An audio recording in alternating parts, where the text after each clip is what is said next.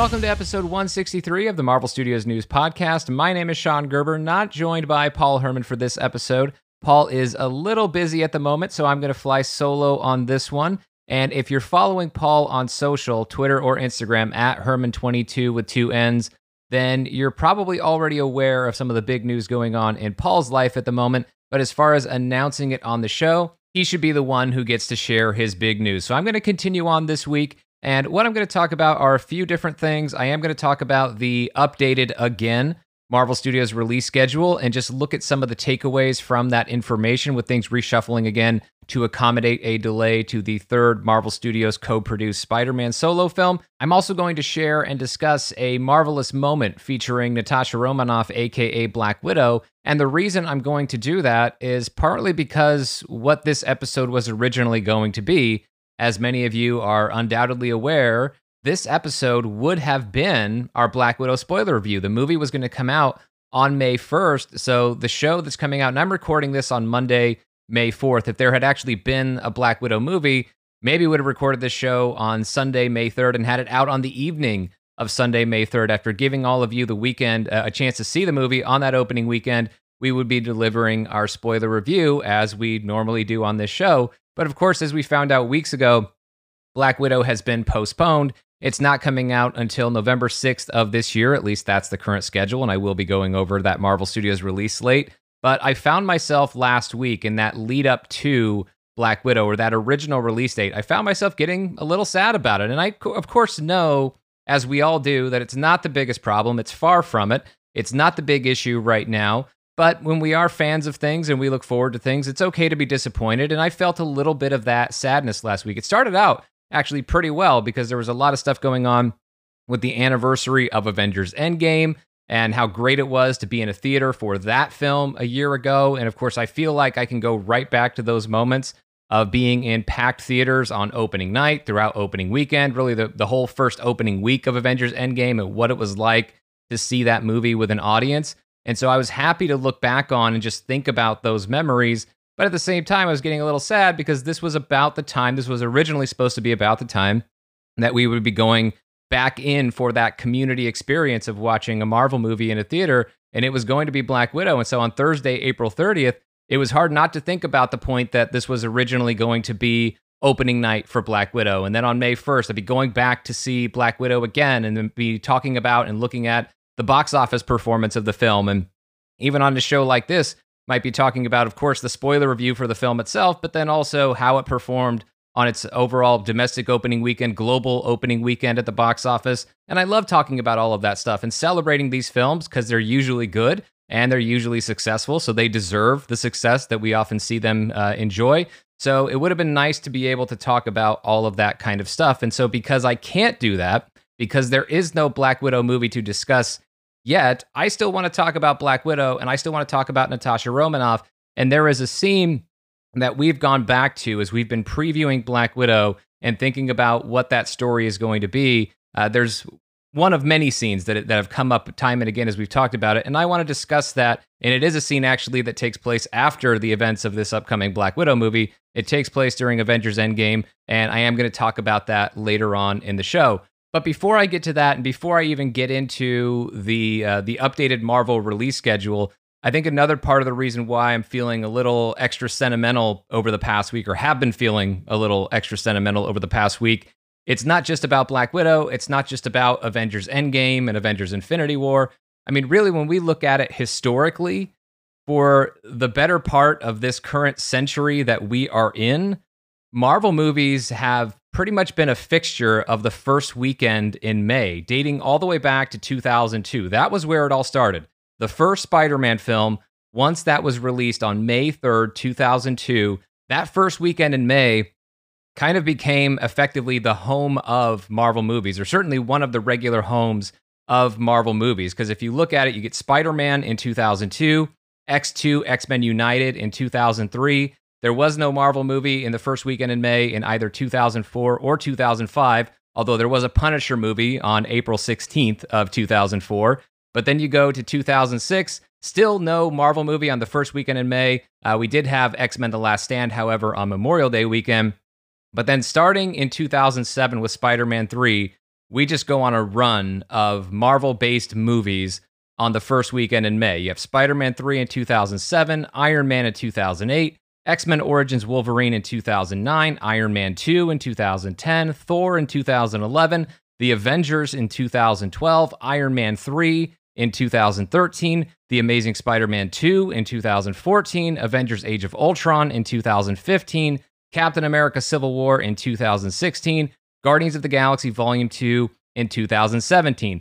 And then it's a little bit different in 2018 and 2019, although originally those movies were supposed to come out the first weekend in May for their respective years, but then they were each moved up a week. So we had Avengers Infinity War last weekend in April in 2018, Avengers Endgame last weekend in April of 2019. But still, when you got to that first weekend in May, we were in the second weekend for these brand new massive Marvel movies, and a lot of people were still going to see them on those weekends. So it still kind of felt the same as far as Marvel movies effectively kicking off the summer movie season. And as I'm recording this episode, it's Monday, May 4th. And so this is the eighth anniversary of the Avengers. And that's really what we've been having because of that first weekend in May. We've had all these different anniversaries as we do every year for all of these different Marvel movies. And just thinking about the impact that so many of these films have been able to make. I mean, Iron Man had its anniversary over the weekend on May 2nd, the 12th anniversary of that film, a movie that just continues to be more and more important, more and more significant in the overall history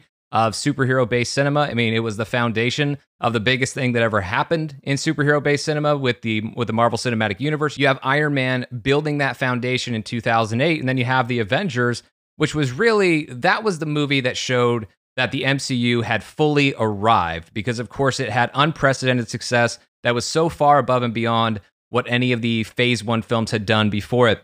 With, of course, the Avengers being the culmination of phase one of the MCU. I mean, it opened over $200 million domestic, the first film to ever do that. The first Marvel movie to go over a billion dollars at the global box office, finished over $1.5 billion.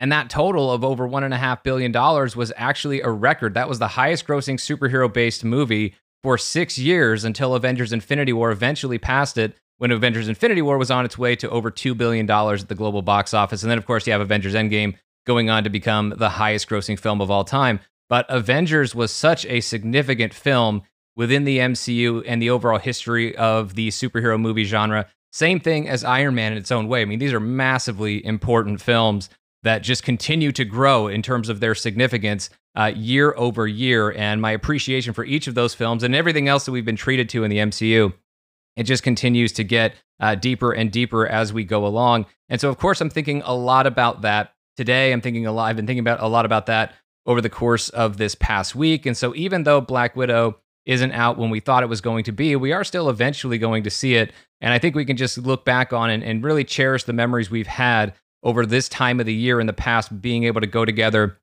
to see and experience these Marvel movies. And just thinking about what it was like seeing these movies for the first time in those first weekends in May. I mean, certainly with the Avengers, what an incredible experience it already was for Iron Man. And you've heard me tell these stories before on the Road to Infinity War series. So I'm not going to go over all of it again now, but those were just really, really special times. And it's great to really think back on those and also look forward to getting back to that type of experience. And the next time we see a Marvel movie, in a theater. Hopefully, it's not the first weekend in May of 2021. Hopefully, it's actually, uh, as currently scheduled, the first weekend in November of this year. Now, getting into the updated Marvel Studios release slate, let's go through everything that we have right now. This is the schedule as of this moment, as of this recording. Black Widow is up first on November 6th of 2020, followed by The Eternals on February 12th, 2021. Shang-Chi and the Legend of the Ten Rings on May 7th of 2021, and then Spider-Man 3 or the third Marvel Studios co-produced Spider-Man solo film on November 5th of 2021, Thor Love and Thunder on February 11th of 2022, Doctor Strange and the Multiverse of Madness on March 25th, 2022, Black Panther 2 on May 6th, 2022, Captain Marvel 2 on July 8th, 2022. There are other release dates that I will address in a second, but these are the ones that actually have films attached to them. So what changed since last time? Well, the first change was on Spider Man 3 because that was scheduled for July 16th of next year. It moved to November 5th, and that was a date that had belonged to Doctor Strange in the Multiverse of Madness, which moved back to March 25th of 2022. And to create a little more space between Doctor Strange and Thor Love and Thunder, That one actually moved up a week. It's now February 11th of 2022. Previously, it was February 18th of that year. No changes to Black Panther 2 on May 6, 2022. Uh, no change to Captain Marvel 2. And no change since the last one for Black Widow, Eternals, and Shang-Chi and the Legend of Ten Rings. All of those are still the same, at least for now. And then here are the untitled release dates that Marvel Studios still technically has. They have October 7th of 2022, and then in 2023, they have February 17th, May 5th, July 28th, and November 3rd. Now, going back to that October 7th, 2022 date, that's one that many of us have speculated would be intended for Blade. I don't think that date is actually going to hold, however, because Sony has moved their Spider Man into the Spider Verse sequel. They have moved it from April of 2022 to that October 7th, 2022 date. So even though Disney and Marvel they didn't announce dropping that date or moving whatever untitled Marvel movie is scheduled for that date, they didn't announce anything as far as pushing that back or dropping it. But I do think one of those things is going to happen. They are either going to move whatever movie was going to be on that date, and I don't think they when they booked that date, it was for a Disney Marvel release. It wasn't for a Sony one, so it's not the same as Spider Man Into the Spider Verse 2. So there was a Marvel Studios movie intended for that October 7th, 2022 date. I do think that's just going to move or it's going to go away and then they'll just work off of the dates they already have in 2023 and then go forward and book new dates for 2024 and on down the line.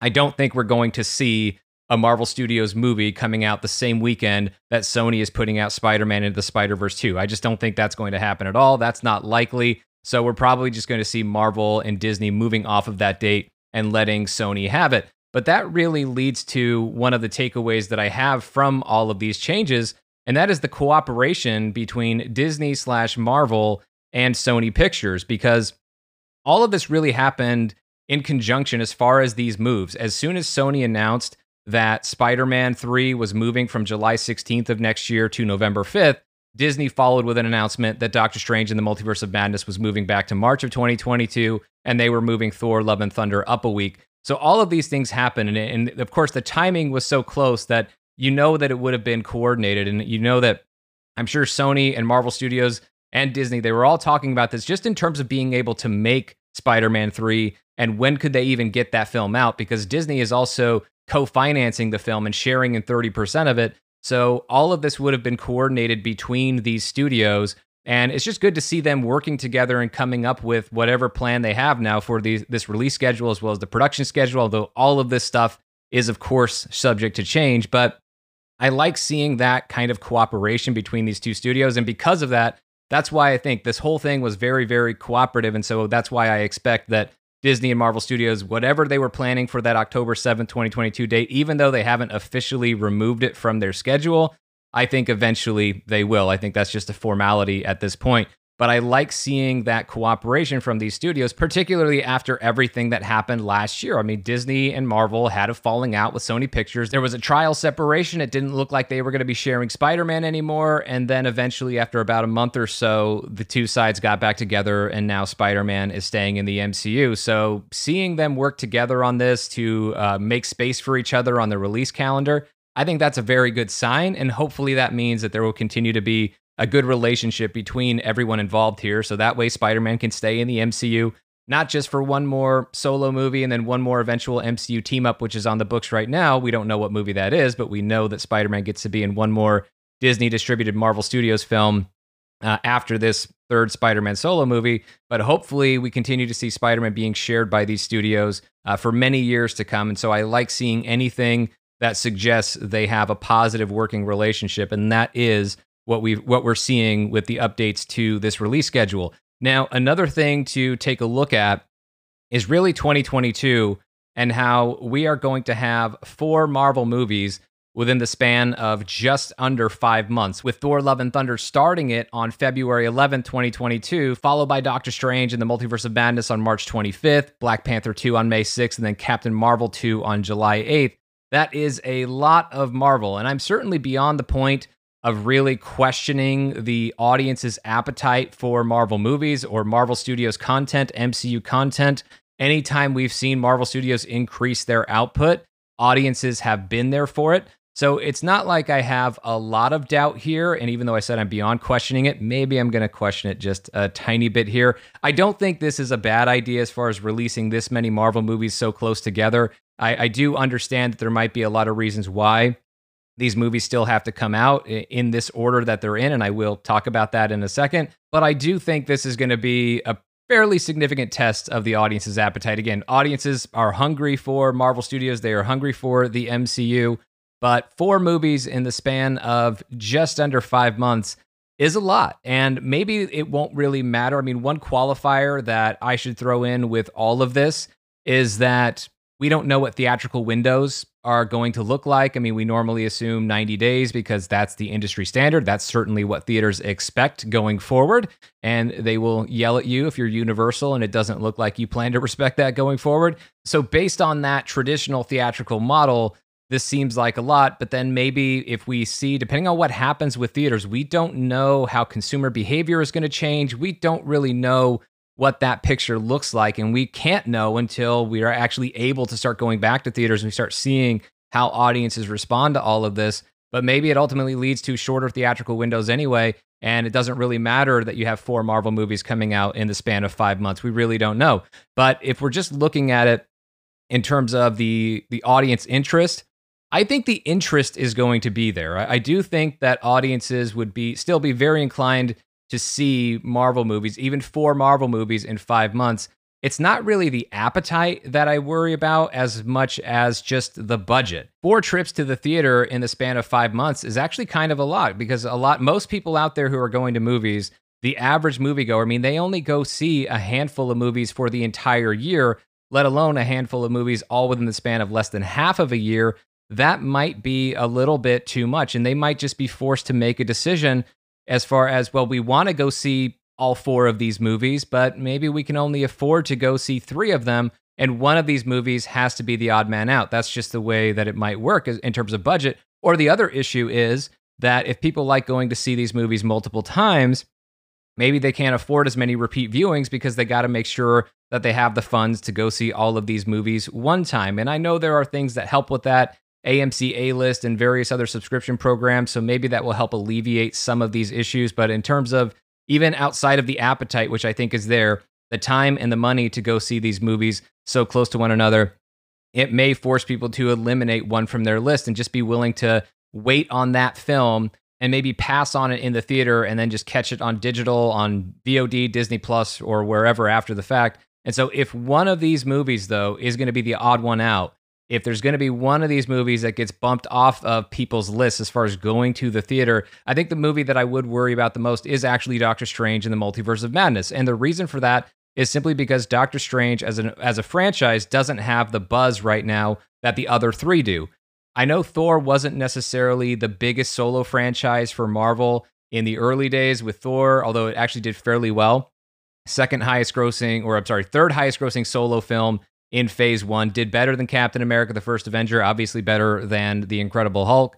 And so Thor was doing pretty well, but then didn't get the same level of Avengers bump in phase two as Iron Man did with from Iron Man 2 to Iron Man 3, or Cap did from the first Avenger to Captain America the Winter Soldier. But we saw this franchise re energized in 2017 with Thor Ragnarok, and that film made over $800 million worldwide. But then, just as important as Thor Ragnarok, is when you see Thor's appearances in Infinity War and Endgame, two of the highest grossing films of all time, and including Endgame, the highest grossing film of all time.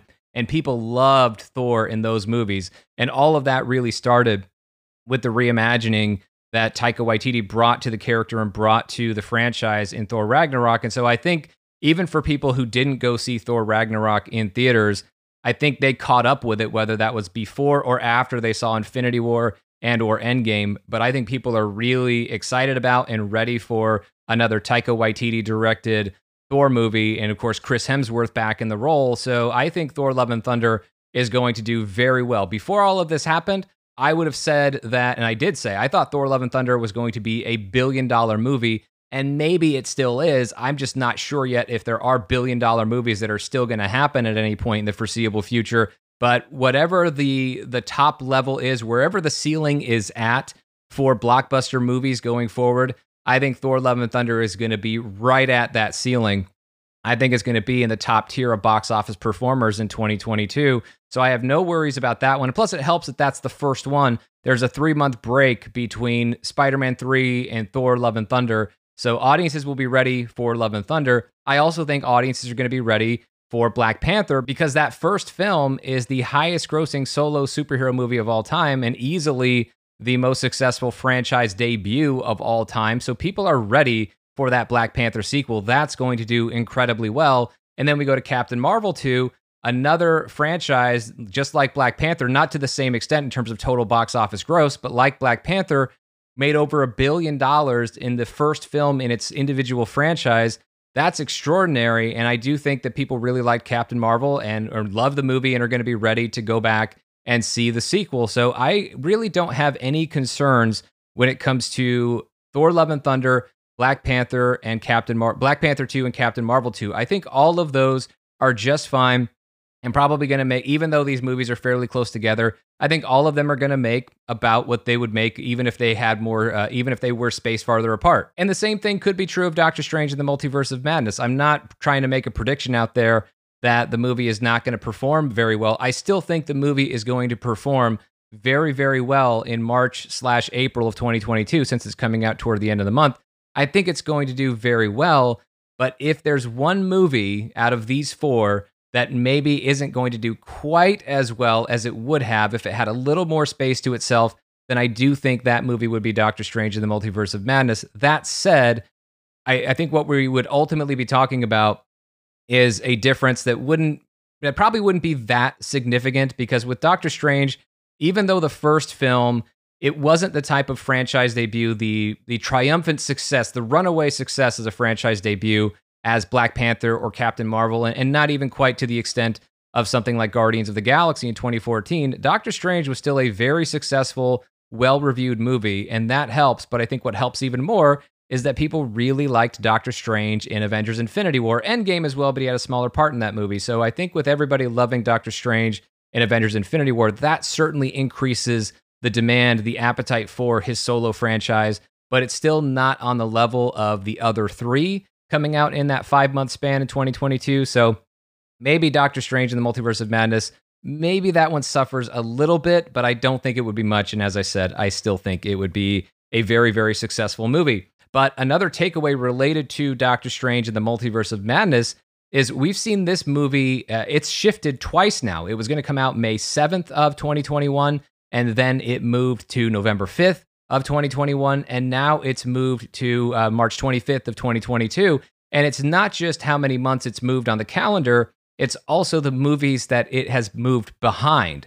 Because before Doctor Strange in the Multiverse of Madness was going to be coming out ahead of Spider-Man 3 and ahead of Thor Love and Thunder. It is now behind both of those films which tells me that or at least it suggests to me that there is some amount of flexibility in the MCU timeline. If we're looking at the overall picture of the MCU timeline in phase four, there's probably some flexibility. I don't think Marvel Studios is really compromising these stories in any way. I, I don't think that they are completely shifting what order everything happens in. I do think that this is really more of a sign of what tends to already be happening in a lot of these solo movies anyway, in that we don't always know, other than the real time timeline equivalent that we use for the MCU, just as a, a, baseline.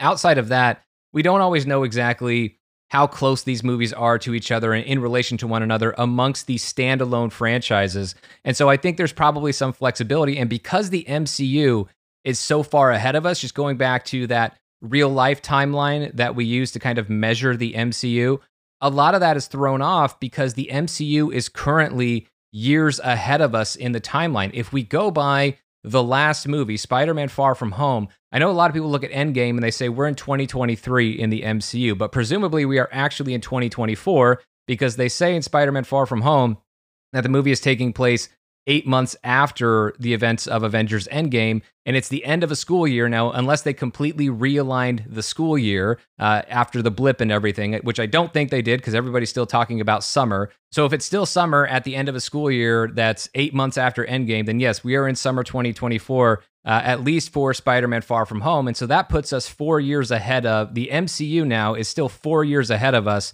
in terms of our actual timeline. And we don't know how all of these stories are, are going to line up with one another. But maybe what's actually happening now is all these stories are happening closer together. Maybe they are concurrent with one another, and there can be a lot more overlap because the MCU is so far ahead of our actual timeline. So maybe Doctor Strange and the Multiverse of Madness, it doesn't really matter if it comes out before or after Spider Man 3 or before or after Thor Love and Thunder. Maybe that doesn't matter at all because all of these stories are happening around the same time anyway. I think that's very much a possibility for the MCU. And so it's probably there's probably not really any creative compromise as far as Doctor Strange and the Multiverse of Madness having to move almost now back a full year from its original release date, May 7th, 2021, now to March 25th, 2022, and also having two other Marvel movies now jump ahead of it in line. It doesn't really seem like that's going to be much of an issue. The one thing I would say though from a timeline perspective for Doctor Strange and the Multiverse of Madness is now there is a lot more space between Doctor Strange and the Multiverse of Madness and two Disney Plus series that are supposed to tie into it. WandaVision, which is still at the moment, and I'll talk about Disney Plus, but WandaVision still at the moment scheduled to premiere on Disney Plus in December of this year. Loki was uh, supposed to be a spring 2021 release. Don't know if that's still going to happen because, of course, production was suspended on that one. So I'm not sure how far, uh, I'm not sure when exactly we're going to see Loki. But when you think about how all of this was originally announced, you had Doctor Strange in the Multiverse of Madness May 7th, 2021. You had WandaVision and Loki, both spring 2021 on Disney Plus, and they were supposed to tie in, and I still think they are tying directly into Doctor Strange and the Multiverse of Madness. So all of that was happening at around the same time. We would watch WandaVision, we would watch Loki, and then we would go see Doctor Strange. And even when WandaVision moved up to December, that still put it within a handful of months of Doctor Strange and the Multiverse of Madness. So it was still pretty close. But now, if WandaVision still premieres in December of this year, it's going to be almost a year and a half, or maybe a little less than that, depending on when the last uh, episode of WandaVision airs, uh, which would probably sometime in January of 2021. So then you've got a year and a couple months until Doctor Strange and the Multiverse of Madness. So is that space going to impact the story? I mean, I guess not, because if you really want to, you can rewatch WandaVision on Disney Plus and, and be ready for that direct tie-in to Doctor Strange and the Multiverse of Madness. I think what might be interesting to see though, if if Marvel Studios wants to try and manage how we're building to these things, and maybe it's going to be necessary anyway because they can't continue uh, making the show right now. Maybe what they do is they move Loki back, which again they might have to do anyway, but move Loki back uh, a little bit farther into 2021 so that way it can kind of be the midpoint. WandaVision, wait several months. Loki, wait several months. And then Doctor Strange and the Multiverse of Madness. If you're just looking at these three projects specifically uh, together within the MCU, maybe that's how they manage it. And it also solves a problem of maybe not being able to have Loki ready for spring of 2021 anyway. Another thing that I think is worth calling out with this updated release schedule is that Black Panther 2 and Captain Marvel 2 have not moved that Disney and Marvel Studios would rather have four Marvel movies in the span of five months, uh, that they would rather have that in 2022 than move Black Panther 2 and or Captain Marvel 2 because that would have been one potential way of solving that issue if they really wanted to to accommodate Sony needing to move and Disney because they're a partner in this Sony and Disney needing to move Spider-Man 3 if they wanted to just slide the rest of the schedule back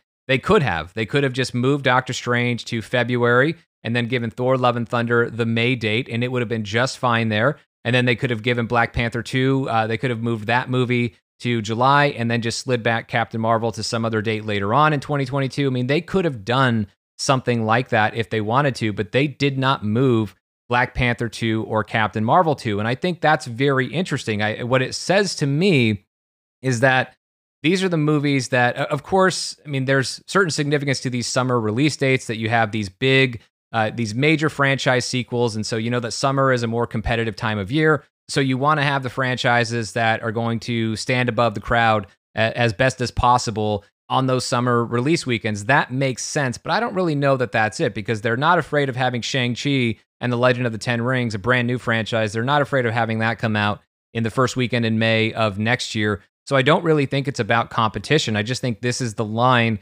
where that Marvel Studios wants to hold. And I don't think they want to move anything back. I think that was another thing that maybe they could have done is if it doesn't matter that Doctor Strange moves behind Spider-Man 3 and Thor Love and, uh, and Thor Love and Thunder, does it matter if it moves behind Black Panther 2? Does it matter if it moves behind Captain Marvel 2 if you want to keep those as summer releases? And I wonder if maybe in that case it actually does matter. The fact that Black Panther 2, uh, which has never moved actually in, in any of these release schedule updates for Marvel Studios, Black Panther 2 has not moved. Captain Marvel 2 didn't originally have a release date, but it, it, but it got announced when they did the initial reshuffling earlier last month, and now it's staying there even after this latest adjustment. Captain Marvel 2 staying where it's at, staying put just like Black Panther 2. And that has me wondering though about the significance of these two films, not just in terms of how uh, how big these franchises are for audiences, but in that's the point where, in my mind, maybe this is where the timeline really matters. And this is where the order of these movies matters is that there's some flexibility for some of these phase four movies and flexibility with Doctor Strange and the Multiverse of Madness.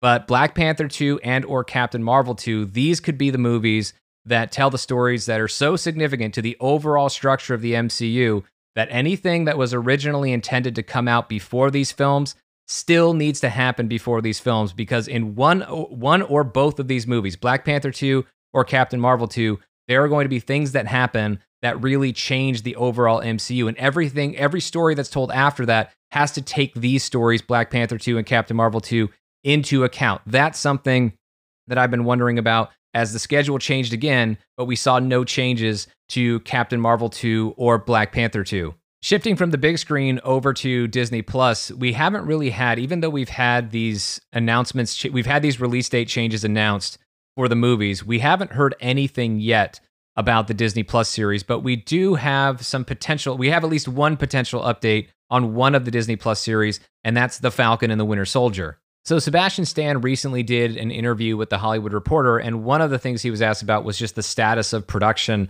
on The Falcon and Winter Soldier, which we know is currently suspended.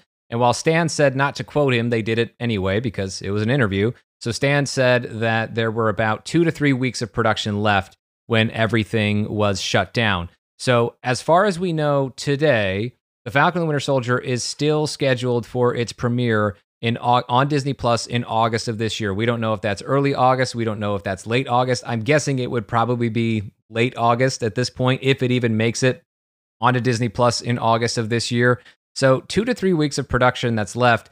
That's not an insignificant amount of time, but at the same time, it doesn't necessarily mean that the Falcon and Winter Soldier is going to have to be pushed. It's really contingent upon when they can actually get back to production, when they can actually finish making the show. Because if there's two to three weeks left of production, but everything that they still need to shoot is part of the last one or two episodes, then in theory, if they know, if they already know and they actually have dates when they can actually go back and finish making the show, and I don't think they have that yet, but if they actually get that and they get that in time, then they could make the determination to figure out do we think we could finish production and do all the post on everything that we haven't shot yet?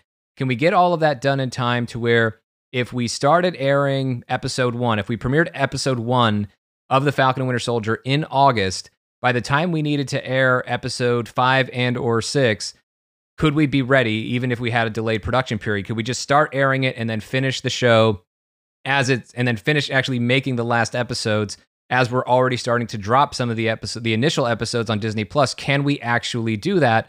And the answer to that is potentially yes but it depends on when they can go shoot because they can be doing post production right now on everything they've already shot. They can be doing the editing and the visual effects but what would really mess up the schedule, though, is if the, well, two things. Of course, if they can't start production uh, anytime soon, then that's going to impact the Falcon and Winter Soldier. I think one of the things they would want to avoid is dropping, let's just say, three or four episodes of the Falcon Winter Soldier on Disney Plus. They actually start giving us episodes, and then they have to stop at the middle of the season, or they have to stop just before the last one or two episodes and leave us with a to be continued. And we don't know when it's going to continue because we don't know when we're going to be able to finish the last two episodes. I don't think they want that. I they, I'm not saying they need to have every single episode, all six episodes, completely done and finished before they start premiering the first one. But I think you would still have to know that you would be able to finish the last episode or two within a few weeks of dropping, premiering the first episode on Disney Plus. So I think for the Falcon and Winter Soldier, it's all contingent upon them being able to know when they are actually going to be able to finish the series. And so maybe that means they'll still be able to make an August premiere date on Disney Plus, but maybe it's going to have to move back slightly. We really don't know. And then as far as WandaVision, as I said before, some of the issues with having it be uh, there with having more space between WandaVision and Doctor Strange in the Multiverse of Madness, maybe that's a non-issue because maybe WandaVision isn't going to be ready for December of this year. But we've yet to hear about any delays to the Disney Plus series. And I even saw a recent uh, ad for Disney Plus that still showed the Falcon and the Winter Soldier and WandaVision arriving in 2020. So Disney is still planning on premiering these series in 2020, but maybe the dates uh, shift a little bit. But I also think, though, as far as Disney not announcing any delay to those series, it doesn't mean they won't be delayed. We already know that Disney has been waiting, as many studios have, they've been waiting to announce delays until they absolutely have to. And August is still far enough away for the Falcon and Winter Soldier, and December is very far away for WandaVision that they don't have to announce delays to those yet. If they get once they get to a point where they know they're not going to be able to make those premiere dates, that's when they announce uh, that they would have to have a delay. So the lack of an announcement doesn't mean anything in terms of increased or decreased likelihood that these series are still going to premiere when we were originally told that they were that they would. We really don't know, but we do know all of the potential factors that might prevent that from happening. But getting back to WandaVision in December of 2020, I think that one, I don't know how much production was left on that one, but I think it was pretty close because they already had a wrap party. And while wrap parties can be held before you literally finish every single shot of principal photography, it does mean that you are near the end. And so I think WandaVision is almost done. And so if they could get back into production for whatever they amount they have to finish, and, and I don't know how much it is, but if it's a week, maybe two of production left on WandaVision, if they can get back in and, and shoot that material anytime within the next five to six months, they should still be able, assuming that they're working on everything they've already shot and they can finish all of that stuff uh, remotely, assuming all of that's happening, if they can get in and do the last couple, however long they have a production, if, assuming it's two weeks or less, if they can start doing that within the next five to six months, then they actually could potentially, and the material that that they still need to shoot, assuming that material is also from the last one or two episodes of the series. And the reason I say that for Falcon and Winter Soldier and WandaVision is you can't really carry that as an assumption for movies because they shoot out of sequence, but series tend to shoot more in sequence. But I don't know if that's true for these Disney Plus shows. So I'll, I'll just call that out as, you know, it's, it's based on that assumption that whatever material is left is just from the last one or two episodes. So if that's the case for WandaVision and they can start shooting that within the next five to six months, then potentially they could make their December premiere date just fine because they could premiere the first episode at whatever point in December. And by the time the episodes five and six would come up, uh, they would be able to finish everything that they shot if they went back into production in September or October or even perhaps as late as November. They could, in theory, finish WandaVision, and we may not necessarily see a delay to that show. I'd be actually probably a little more worried about the Falcon Winter Soldier than I would be WandaVision, but it really just depends on how much shooting is actually left for each series. And maybe what they're going to be doing now is rewriting some of this material to reduce the uh, the amount of shoot days that are going to be left. I, I don't really know how they're going to do that. And hopefully, I mean, I really wouldn't want these shows to be creatively impacted. I would rather they take the time to give these shows what they need to have, but certain adjustments may be necessary regardless. So We'll just have to see how it all shakes out with the Disney Plus series. As far as everything else, uh, Loki, of course, had its production suspended. So we don't know what the status of that series is and whether or not it's going to be able to make its spring 2021 premiere date on Disney Plus. But with that one, I mean, we don't even have a specific month that we were supposed to see that series. So even if it was intended for March and they push it back to May, it's still technically spring. So maybe it's a non issue for Loki in 2021. It really just depends on them being able to get back to work. And that's where a lot of the other series are at because these are the ones that had actually started production. Everything else that's coming up, they hadn't started production yet. So when you think about Hawkeye and, and What If, work on What If, the animated one is actually continuing uh, remotely right now. So so far, it doesn't look like, doesn't look like there are changes to What If. But for the other live action series, whether that's Hawkeye or Moon Knight or She Hulk, they've been continuing to work on these series and they've been writing the scripts for these episodes. And so all of that has been happening while uh, while everyone's been in quarantine. All of that has still occurred, and I'm sure there's a certain amount of pre-production that they can continue remotely But eventually, they're going to get to a point where they actually need people to physically be in the space to build sets, to work on the sound stages, and to actually go shoot the shows.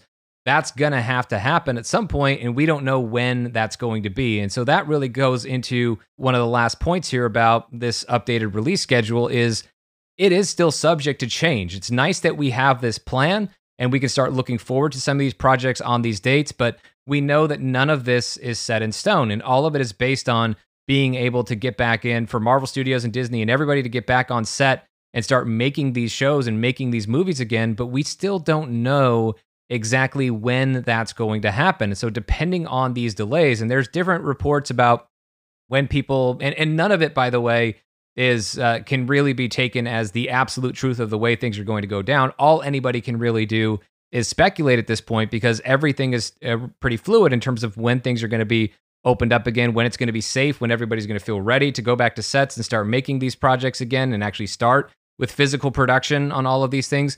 We don't know exactly when all of that's going to happen. And there's been different talk and speculation about maybe it could start, production uh, could resume on some of these projects in uh, by the middle of this summer or late summer. Some people think maybe it could be the fall. Some people think that for bigger movies, they might not be able to resume production until January of next year. I mean, nobody really knows how all of this is going to go right now. And depending on how long it takes to get back to production on some of these, we could see these projects move again. We could see additional delays to some of these movies, to some of these Disney Plus series. We really don't know.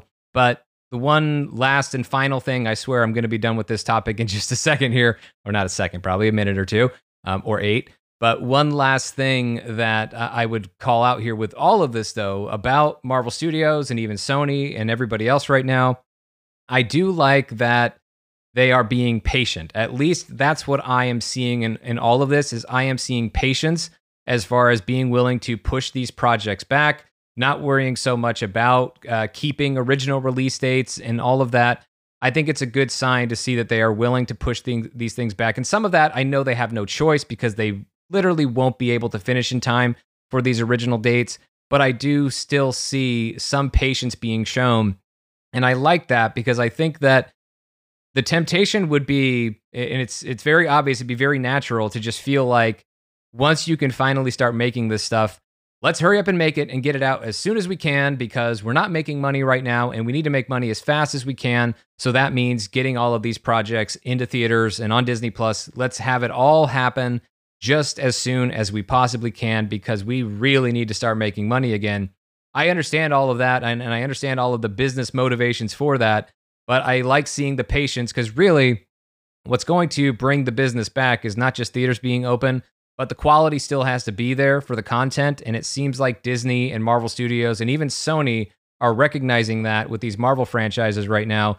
And that is, I think, a positive sign. Uh, we don't have a whole lot of positive signs right at the moment, but that's certainly one that I think is worth taking away from all of this with these continued updates to the Marvel Studios release schedule and maybe uh, and we actually probably haven't seen our last update to the Marvel Studios release schedule. But for now, this is the plan, and this is what we can go off of. Okay, now the last thing that I want to do on this week's podcast is I want to do something that is very much in the spirit of, and I'm even using the same name as an exclusive podcast that we have on the Patreon that started just this year. Once a month, I do a series called Marvelous Moments, where I highlight a moment or a scene or a set of scenes in the Marvel Cinematic Universe that I just consider special, that I consider marvelous for whatever reason, whether it's because the scene all by itself is just that good, or maybe that's in combination with how the movie sets up things in the MCU or how it pays off things that have previously happened in the MCU. And we've done a few of those episodes. It's one a month. And so far, I've done episodes highlighting the last conversation between Vision and Ultron in Avengers Age of Ultron, in Guardians of the Galaxy Volume 2, the scenes between Rocket and Yondu. And then I've also done two scenes for Avengers Endgame, and I actually had a couple of our patrons joining me for those. Tom DeMichael joined me to talk about Steve Rogers' Whatever It Takes speech from Avengers Endgame, and then David Rosen joined me for the April episode. We talked about Steve passing the shield to Sam and a lot more uh, that's going on in that scene from Avengers Endgame. So it's been a really fun series to just dive deep into some of these incredible moments that we have been given by the MCU. And so I wanted to do that for Natasha. I wanted to do that for Black Widow because I don't get to do a spoiler review for her first ever solo movie yet. I'm several months away from being able to do that. But what I can do now is talk about this incredible character and a huge part of the journey that she's been on in the MCU that I, I think really feeds into, even though I'm going to talk about a scene from Avengers Endgame,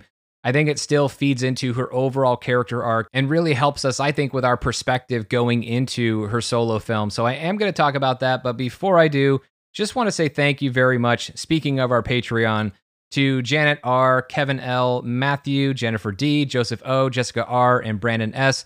They are some of the patrons over at patreon.com slash Marvel Studios News who support the show, and their contributions allow us to make all kinds of additional content like that Marvelous Moment series. And this one, I decided I want to go ahead and share it with everybody. And so I'll do a Marvelous Moment now for Black Widow on the main podcast, but you can get more of this kind of stuff over on the Patreon and all kinds of other exclusives on the Patreon.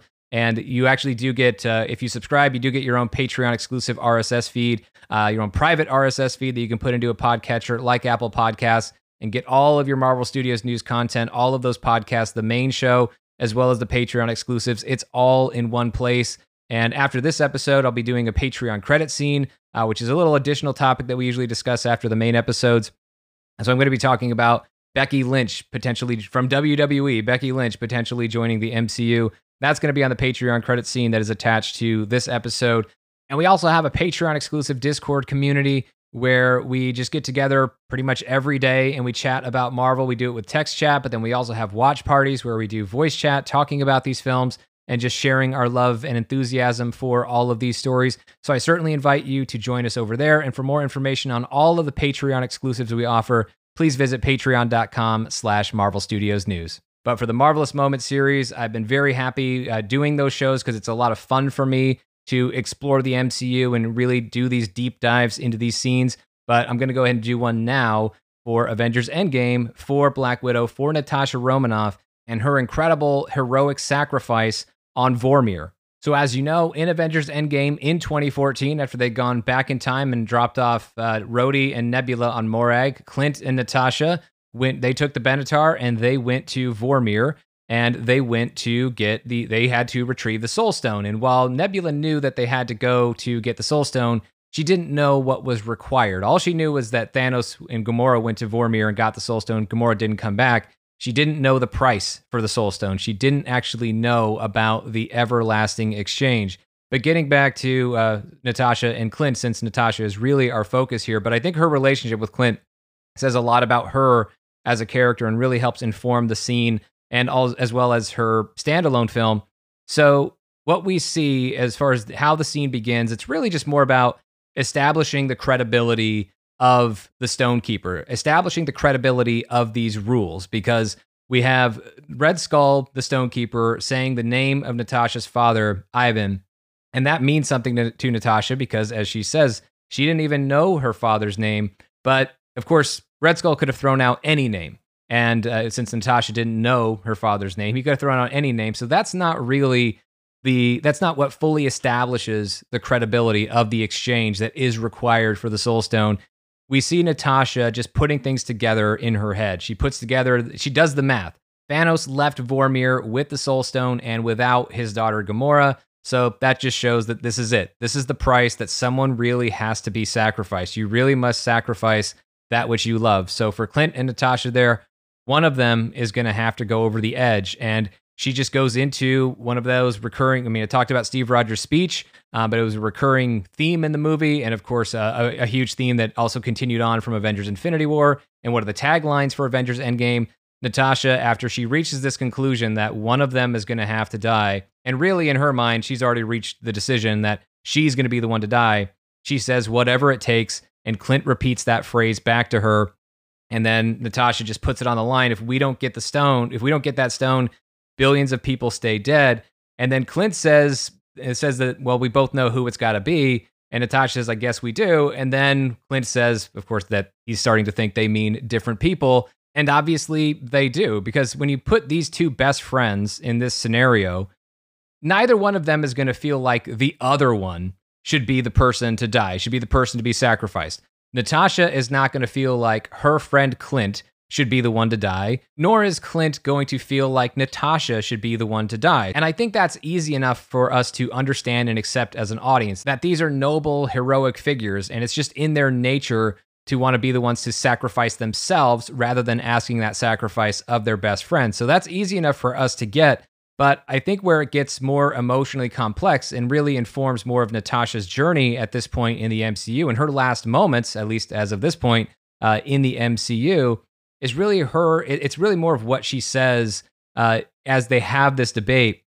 And Natasha talks about how for the last five years, she's been trying to do one thing to get to right here. And that's all it's been about bringing everybody back. And we saw that. We saw that weighing on Natasha when she was the one running the meeting in Avengers Endgame at the compound. She was the one still holding on to this idea of the Avengers family, even though she was somebody who, throughout her journey, actually resisted. She was very reluctant to actually have any sort of emotional intimacy or attachments to other people. I mean, she resisted the idea and didn't really want to invest in an actual friendship with actual trust with Steve Rogers in Captain America the Winter Soldier.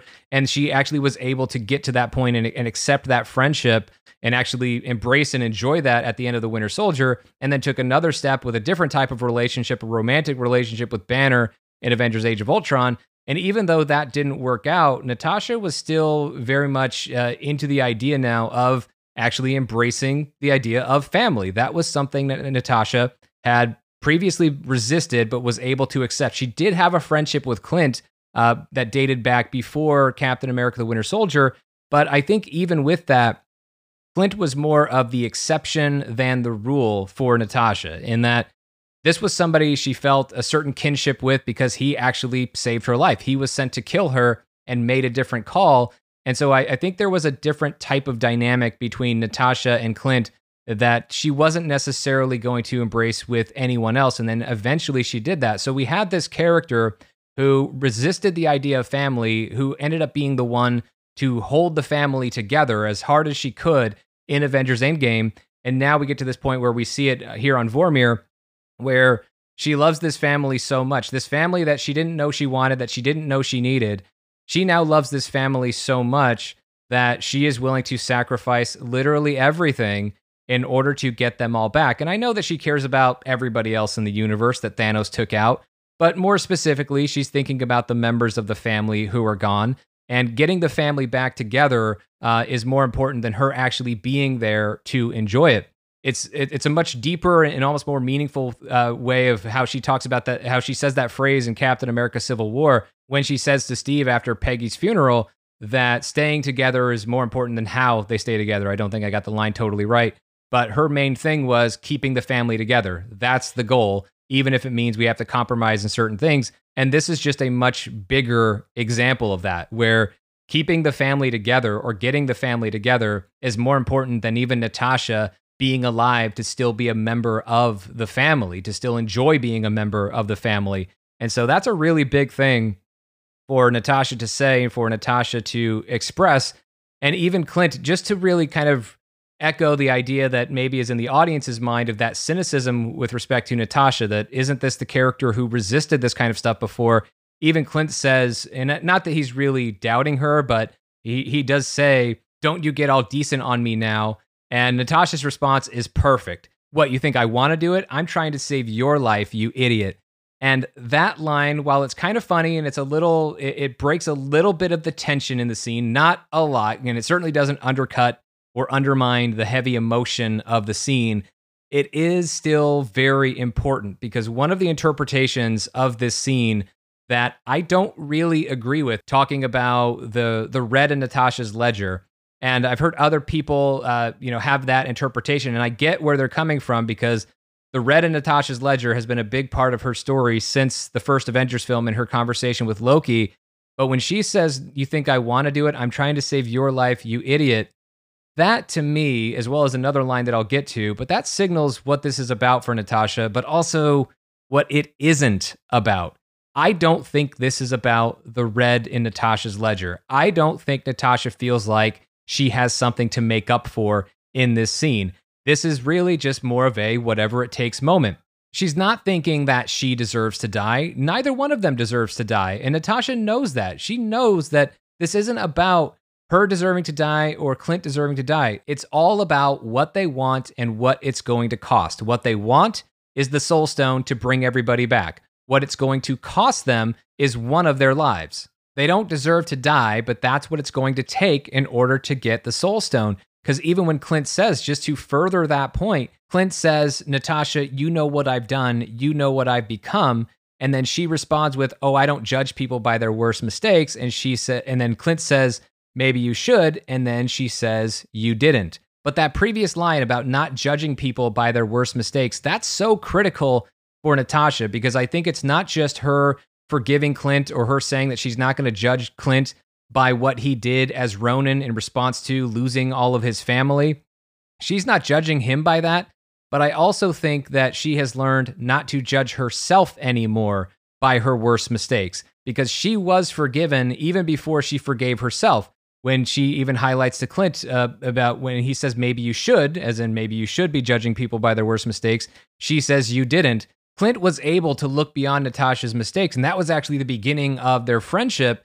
And now Natasha is at this point where she's returning that favor to Clint, but I think she's already give, returned that favor to herself. I think that is why there is, or there seems to have been, a change in Natasha. If we look at how she was struggling internally with everything that was going on in Captain America Civil War and the journey that she's been on from having to wipe out the red in her ledger and to finding out what exactly that means. What does it mean to be on the right side? So instead of being an assassin, I'm going to go work for S.H.I.E.L.D. and I'm going to be a spy, but maybe I have to assassinate people sometimes there. But at least it seems like I'm on the right side and I get to be with these superheroes and the Avengers. And then come to find out that S.H.I.E.L.D. is infiltrated by Hydra. So maybe some of the missions that I've been on as a S.H.I.E.L.D. agent that maybe I've still been doing evil and just didn't know. And so I can't just, I, I can't define my morality by whose side I'm on, by the team that I'm on, except for maybe the Avengers, because I love this family and everybody here seems to be okay.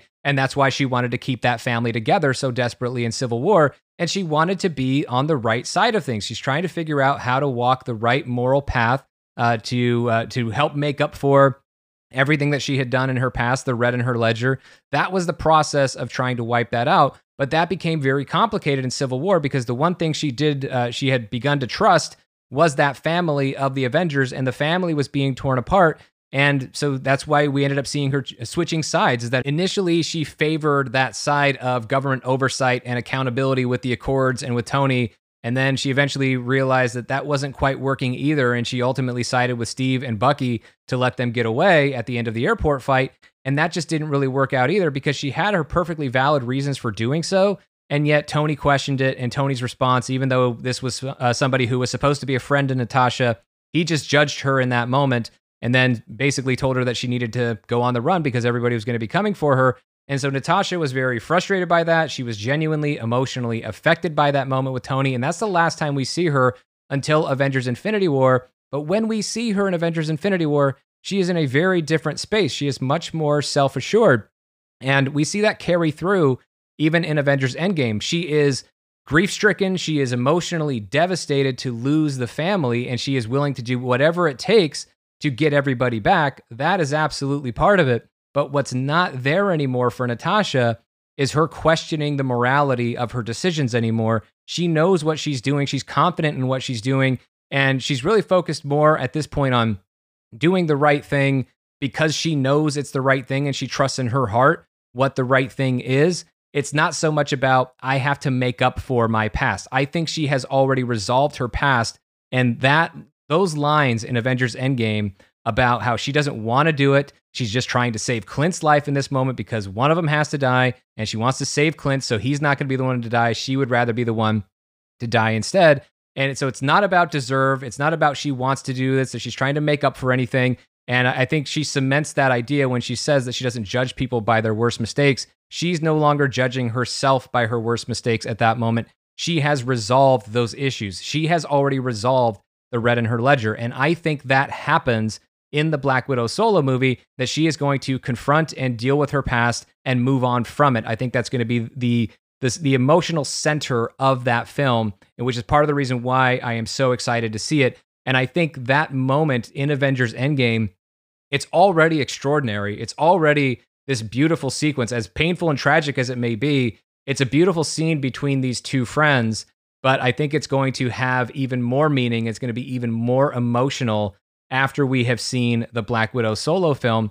And I also really like that, just to continue on and, and finish the entire scene, I think Marvel Studios made the right choice because, as many of you know, there was an alternate version of the scene, and they changed this very late in the process. Originally, it was going to be Clint and Natasha having to fight their way through Thanos and his army so that one of them, and it ended up being Natasha, could actually jump off the cliff and sacrifice herself to get the Soul Stone. I think the way they, the decision that they made to change it was absolutely the right call because this isn't really about the fight. This is about the cost, and this is about these two friends, and and and so allowing it to be this one-on-one. Of course, Red Skull is there floating around, but really this one-on-one moment and, and a genuinely emotional moment between these two characters and also there's no adrenaline involved in the scene this is a very conscious decision by clint and natasha both of them wanting to make this sacrifice and then it's really just a battle to see who's going to be the one to sacrifice themselves and therefore save the other so there is that part of it but it's not it's not the same as an adrenaline fueled battle with the bad guy and his army and then having to run and jump off the cliff. They each get to make this very conscious decision. I mean, the way before they have their fight, the way they bring their heads together. And, uh, you know, Natasha has made her decision. Clint has made his to sacrifice himself, even though he's pretending that he's going to let Natasha do it. But then we get to everybody gets to make their decision in their own time. And then, of course, they battle it out to see who's going to be the one uh, who wins the opportunity to sacrifice themselves, but really save the other. And it plays out exactly like it should. We already know that Natasha, based on Avengers, that she can beat Clint one on one in a fight. She's the better fighter of the two, and she wins the battle between them, and she's the one who jumps over. But then the way, just going back to that friendship, I mean, it's it's totally Natasha's choice in that she wants to sacrifice herself to save the family, and we understand all of the reasons why, and it's beautiful. But then bringing it back to the one-on-one relationship between these two friends of Natasha having to say as they're hanging over the cliff, Natasha saying, "Let me go," and Clint is just saying, "No, no," and then Natasha says it's okay, and she pushes herself off. But then I love what Clint is doing in this scene, and a great performance by Jeremy Renner. And I mean, they're both outstanding in this sequence. I mean, Scarlett Johansson has always been amazing in these movies, and this is right up there among her very best scenes. Her performance is phenomenal. But I also love the moment uh, with Jeremy Renner as Clint, who watches Natasha all the way down. Not out of some morbid curiosity, but that's his friend, and he doesn't want her to die alone in that moment. So if you watch after Natasha actually pushes herself off, Clint looks down for a while and then turns away. And it's a very harsh turn from Clint. And I think that's because he watched Natasha all the way down just to try and do, in, in whatever way he could, do his best to not allow Natasha to die alone. So he waited until she until she hit until she was killed before he turned away, and then of course he ended up uh, ended up looking back. But I, I love the way these two friends were here for each other in that moment, as tragic and, and terrible as the circumstances were.